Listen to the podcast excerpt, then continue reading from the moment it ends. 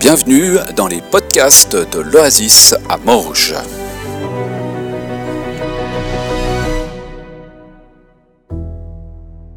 Alors bonjour à toutes et à tous, à tous et à toutes. Euh, je suis un petit peu stressée de me retrouver devant vous ce matin parce que le sujet de la volonté de Dieu, ce serait très prétentieux de penser euh, pouvoir vous l'amener ce soir, euh, ce, ce, matin, de pouvoir vous dire ah voici la volonté de Dieu pour votre vie.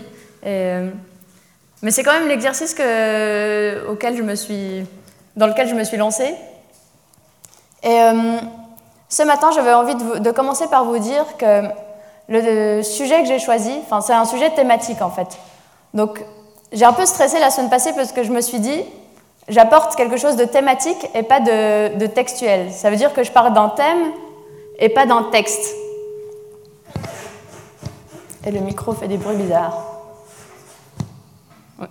Et du coup, j'ai envie de vous mettre euh, une petite. Euh, une petite mise en garde envers moi-même. euh, moi, ce que je vais vous présenter ce matin, c'est euh, des questionnements et des propositions de, pistes de réflexion. Et euh, je vous propose de retenir les, textes qu'on va aborder ensemble, parce que l'idée, c'est de réfléchir ensemble aussi à tout ça. Et euh, de pouvoir euh, revenir dessus dans les jours qui suivent, ou je ne sais pas si d'un coup ça vous revient le mois prochain. Enfin, de, voilà, de garder ces textes et de, pouvoir les méditer aussi euh, de votre côté. Parce que je pense que c'est ça qui est aussi intéressant avec les prédications, c'est de revenir dessus euh, personnellement. Alors pourquoi est-ce que ce sujet il me parle autant? C'est parce qu'en fait j'ai toujours été un peu, un peu désespérée et, et frustrée de voir que ben, moi-même ou mes amis dans la foi, enfin mes frères et sœurs dans la foi, j'ai toujours été un peu, un, peu, euh, un peu frappée par cette frustration qu'on a quand euh, on est face à un choix important dans notre vie une décision euh, qu'on doit prendre et qu'on a l'impression que Dieu ne nous dit pas où aller. Et je suis sûre que chacun de vous euh, l'a déjà vécu ou l'a déjà vu chez, chez, quelqu'un qui est proche de vous. Et je trouve que c'est quelque chose qui est, non seulement extrêmement frustrant de voir qu'une personne est complètement perdue face à une interprétation de non-réponse de Dieu, et, euh, et j'avais envie de, prendre euh, ce sujet à bras le corps et euh, d'essayer de, réfléchir ensemble comment est-ce qu'on peut trouver, enfin, quelle est, quelle est la voie qu'on peut emprunter quand on a l'impression de ne pas avoir de réponse, de réponse concrète de Dieu quand on, quand on doit prendre une décision. Alors déjà, la première bonne nouvelle, parce qu'on va commencer par une bonne nouvelle, même s'il y en a plusieurs, c'est que quand on se pose la question mais qu'est-ce que Dieu veut que je fasse? Comment, euh, enfin, où est-ce qu'il veut que j'aille? Eh bien, Dieu est déjà très content, de, enfin, il se réjouit de savoir que vous souhaitez l'inclure dans, le processus de réflexion. Enfin, je pense que c'est déjà la première chose tellement importante de se dire les décisions que je prends dans ma vie, j'ai envie de prendre des décisions qui plaisent à Dieu et qui vont dans la direction de, ce qu'il a prévu pour moi. Alors ça, c'est déjà la, bonne, la, première bonne nouvelle. le, pro, le premier pas, il est déjà fait. Et euh, je vais poursuivre euh, par un, slide, je vous promets, il y en a seulement un, un peu scolaire. En fait, juste pour comprendre dès le départ enfin, ce, que, veut dire volonté de Dieu. Et, euh, en fait, selon ben, la Bible, mais aussi les, livres des, des, théologiens théologiennes qui ont analysé, ce sujet, on peut trouver plusieurs types de volonté de Dieu. Il y a premièrement la volonté souveraine. Ça, c'est peut-être la, plus la plus facile, mais aussi la plus difficile à comprendre.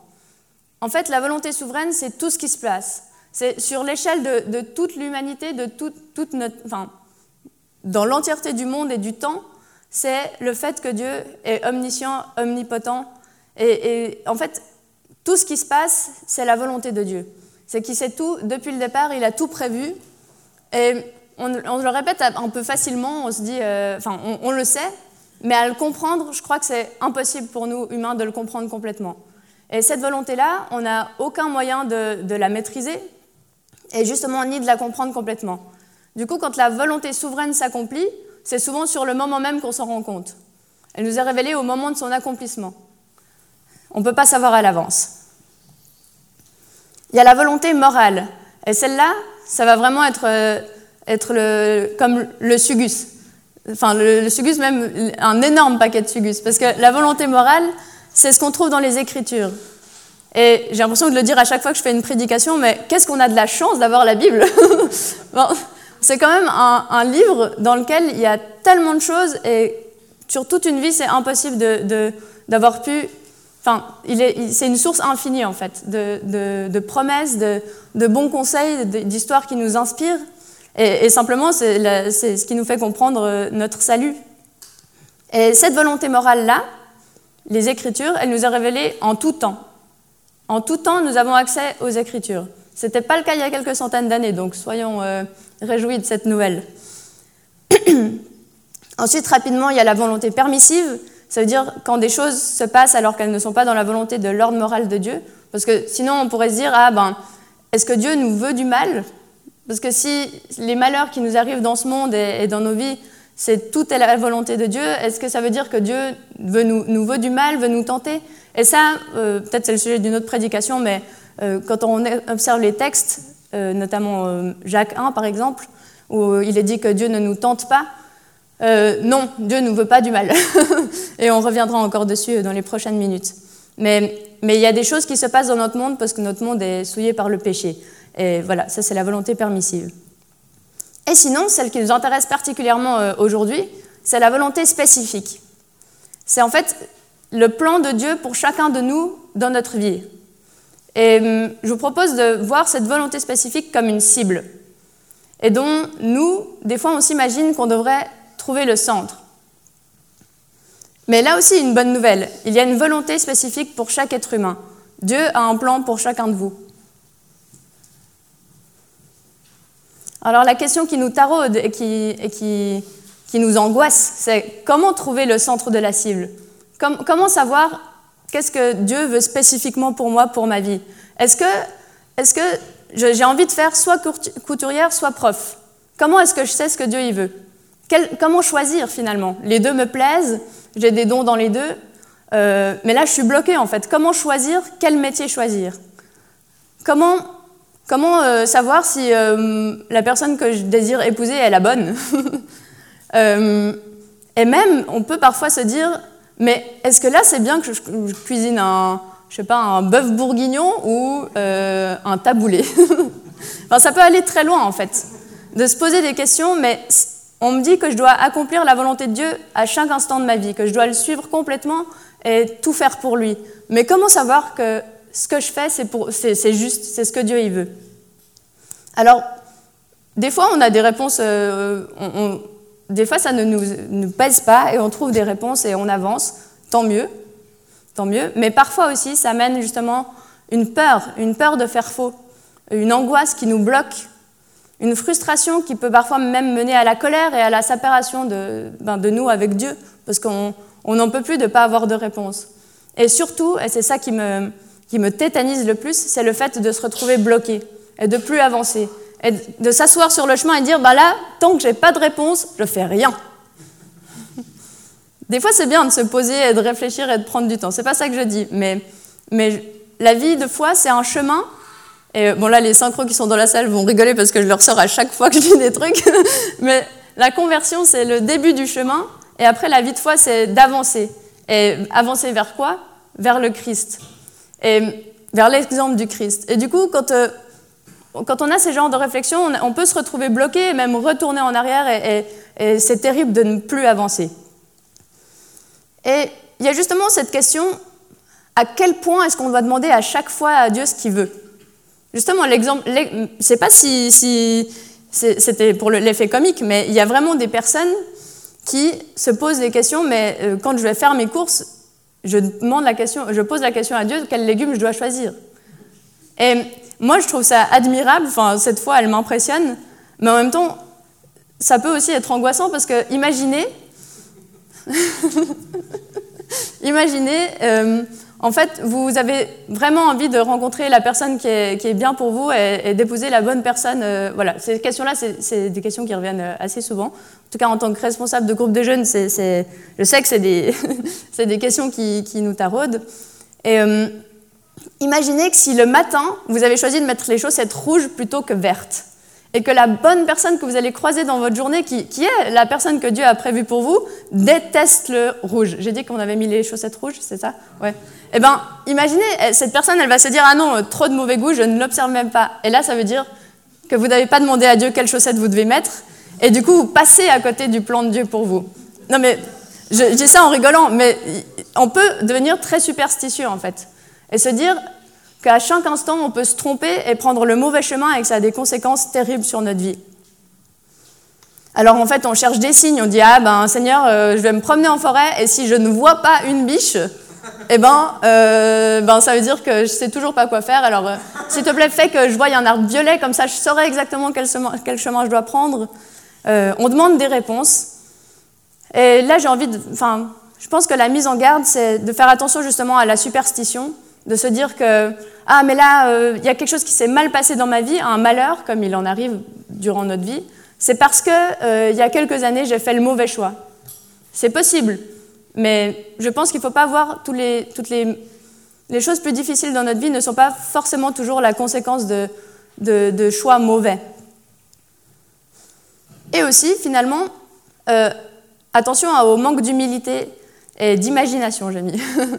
Euh, le manque d'humilité parce qu'on a l'impression qu'on devrait avoir toutes les réponses. Et, surtout, on a l'impression de, savoir quoi poser comme question pour avoir les bonnes réponses. Et je trouve ça parfois un peu prétentieux. Et on en est tous victimes. Hein. Mais du coup, faire attention au, manque d'humilité et d'imagination, parce que des fois, on n'arrive pas à imaginer que les réponses que Dieu peut nous donner sont différentes que celles qu'on attend et que peut-être sa volonté, elle est tellement plus large, tellement plus grande, tellement plus, plus étendue dans le temps que, que ce qu'on que, a besoin comme réponse pour maintenant, et on n'arrive pas à, ouais, à se rendre compte de l'immensité en fait de, de ce qu'est Dieu. Alors ce que je propose, c'est de commencer par se poser les bonnes questions. Vous avez vu, j'ai mis la cible. Euh, nous, on, s'attarde sur comment est-ce que je fais pour trouver le centre et là, j'ai rajouté un cadre autour et la cible est plus petite au milieu. Alors, la question que j'ai envie de vous poser, et là, je la pose vraiment. Euh, enfin, c'est pas rhétorique, l'idée, c'est que vous y réfléchissiez. c'est doit-on vraiment chercher le centre de la cible? Est-ce que vraiment, la question, c'est est-ce que je dois faire couturière ou prof? Et je crois, pas seulement parce que parce que ça m'est venu comme ça et que ça m'arrange, mais, mais parce qu'on verra dans, dans, les textes. Et, et c'est vrai que c'est un changement de paradigme, donc c'est là que je vous invite à, à, vous y réfléchir. Je crois que Dieu ne nous demande pas de chercher le centre de la cible précis, spécifique, mais qu'il nous demande de rester dans le cadre de sa volonté morale, soit la parole. On a les réponses de Dieu, on a un bouquin rempli de réponses de Dieu.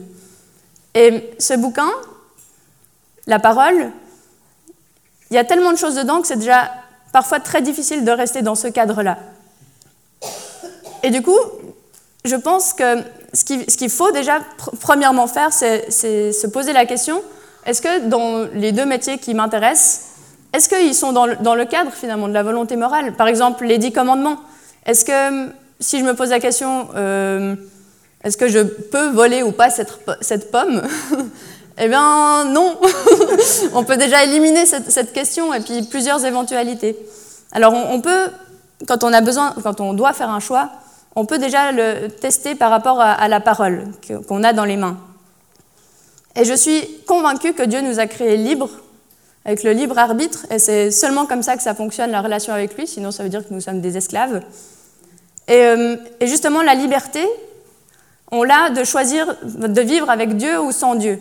Et quand on choisit de vivre avec Dieu, il y a un cadre, mais un cadre bienveillant. Sujet d'une autre prédication encore. un cadre bienveillant dans lequel il nous est conseillé de rester pour notre bien, parce que ça nous fait du bien. Dieu nous connaît plus, plus que n'importe qui d'autre. Et aussi, et là on revient sur l'humilité, c'est Dieu qui se charge lui-même d'accomplir ses plans, d'accomplir sa volonté. Ça veut dire que si nous, on fait pas parfois des choix qui sont problématiques, qui sont pas forcément les, bons, les meilleurs pour nous, ça ne veut pas dire que, Dieu est moins puissant en fait. Dieu, il se charge lui-même d'accomplir sa volonté. Et il aime bien travailler avec nous aussi, attention. Hein. Alors là, un premier texte, Proverbe 16, que vraiment, si vous pouvez le lire en entier, il est très, très, euh, très complet. Mais là, je, me suis, je me suis euh, attardée. Ah, j'ai mis 16, mais c'est 1, 2, 3 et 9. Alors, je vais d'abord vous le lire. Les projets que forme le cœur dépendent de l'homme, mais la réponse que donne la bouche vient de l'Éternel. Toutes les voies de l'homme sont pures à ses yeux, mais celui qui pèse les esprits, c'est l'Éternel. Recommande à l'Éternel tes œuvres, et tes projets réussiront.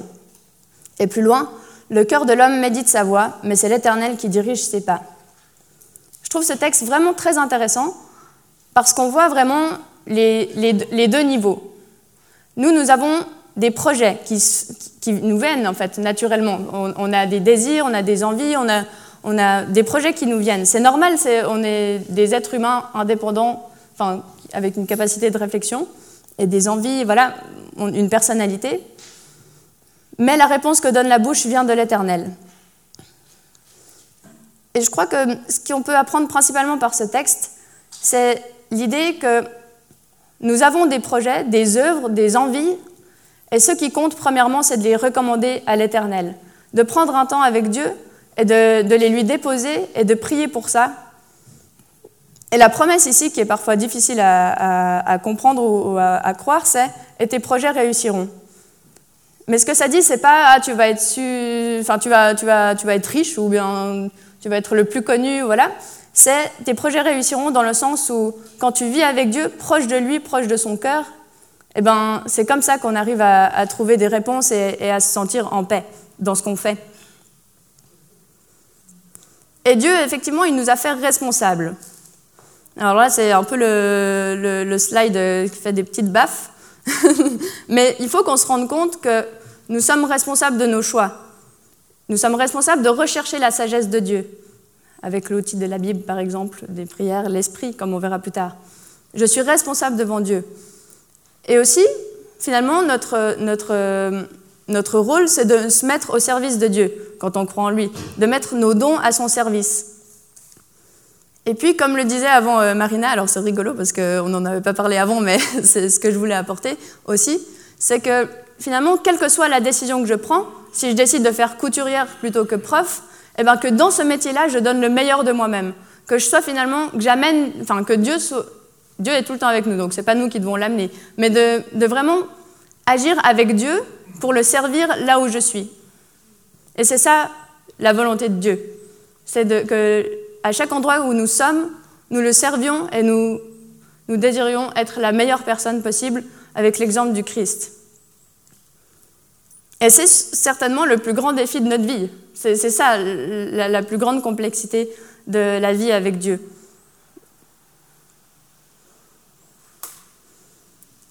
Alors, je voulais juste remettre encore euh, Jacques 4 voilà, en gros, vous qui faites des grands projets et qui, dites euh, aujourd'hui ou demain nous irons dans telle ville, nous passerons une année, nous trafiquerons et nous gagnerons, se rappeler en fait que vous devriez dire au contraire si Dieu le veut, nous vivrons et nous ferons ceci ou cela. Se rappeler que c'est pas parce que non plus on a des projets que tout va réussir. Au final, c'est quand même Dieu qui, décide et c'est Dieu qui, accomplit sa volonté. Sa volonté que nous ne pouvons pas comprendre complètement. Que ta volonté soit faite sur terre comme au ciel. Alors regardez quand même une certaine humilité face au fait qu'on ne comprend pas non plus tout ce qui, ce qui se passe et toute la volonté de Dieu, même si nous avons des projets. Évidemment, il y a quand même quelques aides quand on doit prendre une décision. Et j'ai l'impression des fois qu'on les met plus en avant que, le reste, mais je voulais quand même vous les partager parce qu'elles sont importantes. Parfois, euh, ce qui nous aide à prendre une décision, c'est les circonstances. Il se trouve que finalement, les circonstances font que c'est cette solution qui est la meilleure. Et on peut croire, et moi je crois que Dieu les, arrange les circonstances dans nos vies. Le conseil des autres. D'un coup, j'ai envie d'avoir euh, un ministère, euh, voilà, partir quelque part en mission. Eh bien, on se pose la question est-ce que vraiment Dieu est d'accord avec ça? Et là, je pense que c'est très important de, discuter avec les gens qui nous entourent, avec, euh, je sais pas, son pasteur ou bien, sa, mère dans la foi et de pouvoir euh, avancer aussi de cette manière pour prendre des décisions. Les désirs, les dons que Dieu a mis en nous, ils sont pas là pour rien, ça nous incite aussi à prendre telle ou telle décision. Le bon sens, voilà. Euh, par exemple, euh, j'aimerais bien faire pilote d'avion, mais je suis aveugle. C'est un exemple un peu extrême, mais des, fois on l'a dans des petits trucs. Le bon sens, ça aide pas mal. Euh, la conviction, quand euh, au fond de notre cœur, il y a quelque chose qui brûle et on est sûr que c'est la bonne décision, je pense que c'est important à écouter, ça ne veut pas dire, attention, ça ne veut pas dire que c'est ce que Dieu veut, mais ça veut dire qu'en nous, il y a quelque chose qui nous indique qui c'est une direction à prendre et puis, et puis Dieu nous accompagnera là-dedans. Et aussi la paix intérieure, la sérénité. Mais là aussi, il y a des personnes qui sont, pour qui c'est très difficile de prendre une décision en étant complètement dans la paix. Alors ce matin, je n'ai pas envie que vous vous culpabilisiez pour ça. Ça ne veut pas dire que vous êtes incapable de comprendre la volonté de Dieu. C'est juste qu'il y a des personnes un peu plus nerveuses que d'autres, voilà. mais la paix intérieure, ça peut aussi aider à prendre une décision. Je voulais simplement dire que voilà, parfois c'est peu fiable et contradictoire. Euh, par exemple, Noé, si on regarde tous ces, tous ces points-là, euh, il y en a quand même peu qui jouaient. Finalement, ce qui a joué dans le fait qu'il a voulu construire son arche, enfin qu'il a construit son arche, c'est que Dieu lui a, le lui a ordonné. Et là, c'est ça qui prend le dessus. Parce que je peux vous dire que désir et don, Noé, n'avait jamais construit d'arche hein, avant. et le conseil des autres, il le prenait pour un fou. Alors euh, voilà, des fois, ça aide pas. Ce qui compte, c'est d'être guidé par l'esprit. Et là, on revient sur le moment de louange qu'on a passé aussi ensemble. Quand on est proche de Dieu, quand on est dans ses bras, au plus proche de son cœur, eh bien, Dieu nous guide. Dieu nous donne son esprit, et là c'est encore une autre promesse dans 1 Corinthiens 2. Dieu nous les a révélés par l'esprit, car l'esprit sonde tout, même les profondeurs de Dieu. Lequel des hommes, en effet, connaît les choses de l'homme si ce n'est l'esprit de l'homme qui est en lui? De même, personne ne connaît les choses de Dieu si ce n'est l'esprit de Dieu. Or, nous, nous n'avons pas reçu l'esprit du monde, mais l'esprit qui vient de Dieu, afin que nous connaissions les choses que Dieu nous a données par sa grâce. Et aussi dans Romains 12, ne vous conformez pas au siècle présent, mais soyez transformés par le renouvellement de l'intelligence, afin que vous discerniez quelle est la volonté de Dieu, ce qui est bon, agréable et parfait. Et là, de nouveau, la promesse, c'est pas à chaque instant vous saurez exactement ce que Dieu veut, mais c'est qu'avec l'Esprit, nous sommes, guidés finalement un peu malgré nous. Enfin, parce que quand on fait un avec l'Esprit et un avec Dieu, Dieu impacte notre vie de telle manière à, ce que peut-être, Peut-être on prend des meilleures décisions. Peut-être qu'on sait mieux ce qui, est, ce, qui, ce qui, nous fait du bien, ce qui est bon dans ce monde. Et, ça, c'est quand même un, cadeau qui est extraordinaire, l'esprit. Et si vous avez besoin de, peut-être renouveler ça, eh bien, vous pouvez vraiment le faire dans la prière et puis euh, ben, demander à les gens qui sont dans l'assemblée. Je pense que c'est être renouvelé dans notre esprit, euh, pour, pour, justement euh, que cet esprit nous influence le Saint-Esprit nous influence dans nos vies et nous montre le chemin, c'est aussi une manière d'accomplir la volonté de Dieu. Encore cette promesse, et je ne pouvais pas ne pas vous la montrer parce que c'est presque ce qui m'est venu en, premier en tête, et vous le connaissez certainement. Dans Jérémie 29, Dieu qui dit à son peuple Israël, Car je connais les projets que j'ai formés pour, sur vous, dit l'Éternel, projet de paix et non de malheur, afin de vous donner un avenir et de l'espérance. Et cette promesse-là, elle est magnifique. Elle est vraiment magnifique et je pense qu'on peut la garder avec nous.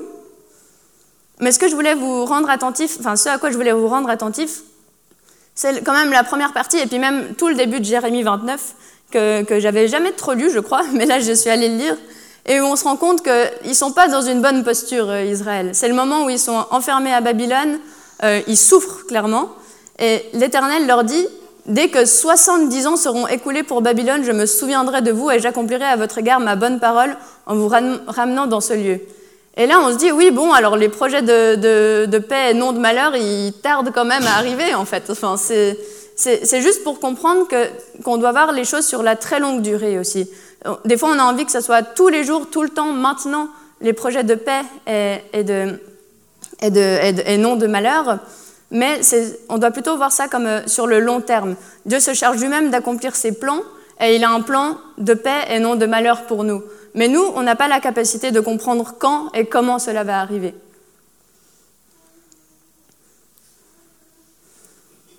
Et j'ai bientôt terminé, mais voilà, encore ce point, et qui est le point le plus important.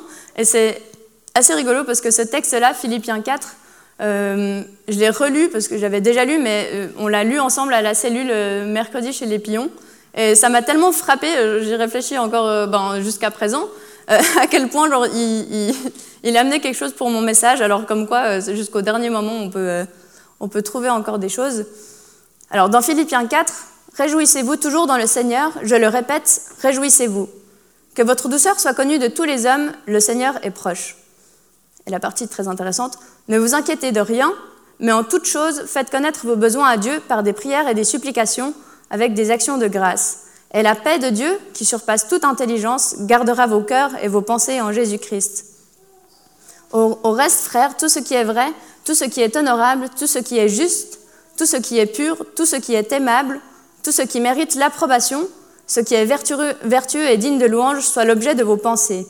Ce que vous avez appris, reçu et entendu de moi, et ce que vous avez vu en moi, pratiquez-le.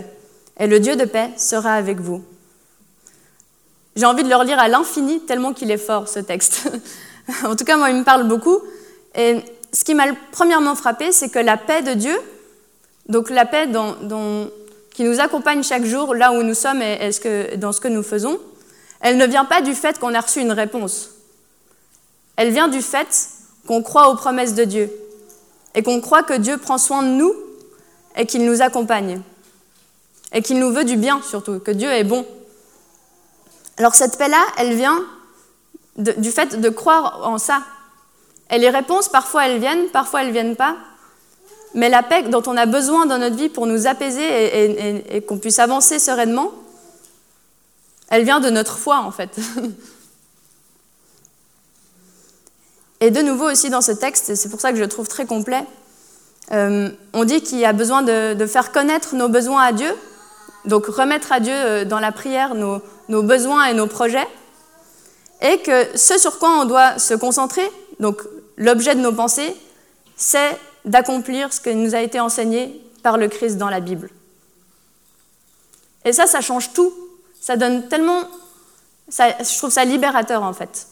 Ça veut dire que ce sur quoi on doit se concentrer, c'est l'exemple du Christ.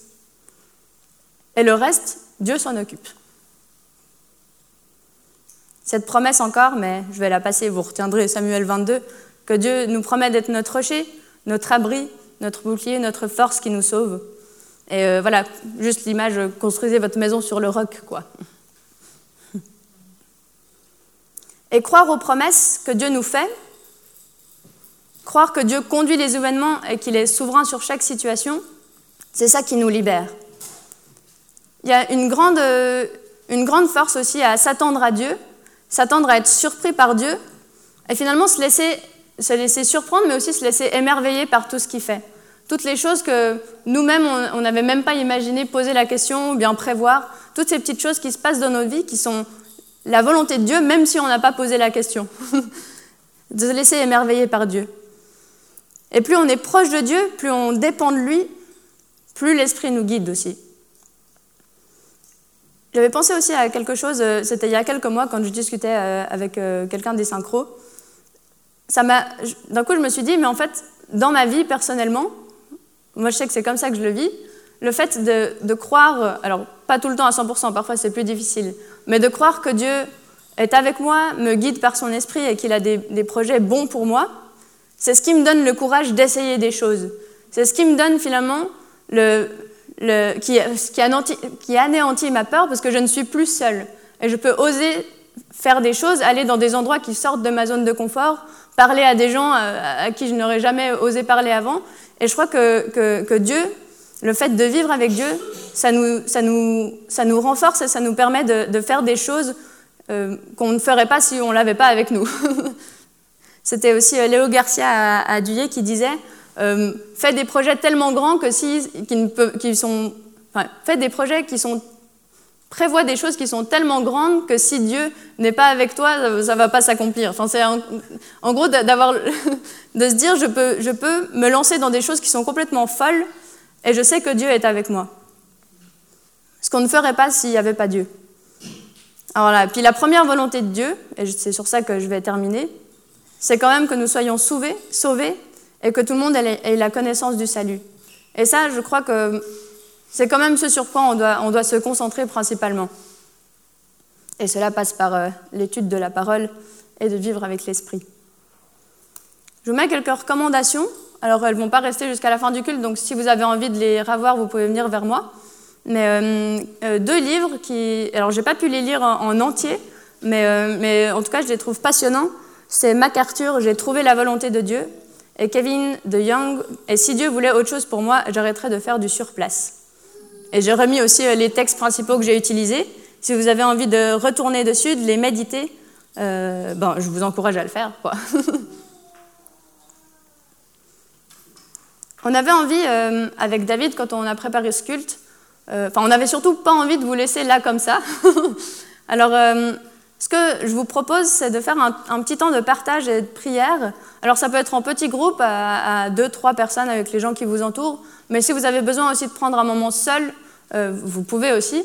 Et on vous propose une question mais évidemment, vous pouvez aussi discuter par exemple de l'image d'Alain Auderset, euh, ou bien euh, de, simplement euh, de, ce qui se passe dans vos vies, de prier les uns pour les autres. Voilà, on voulait vous proposer un petit moment comme ça, parce que je pense qu'il y a de quoi prier. voilà. Et merci beaucoup pour votre attention.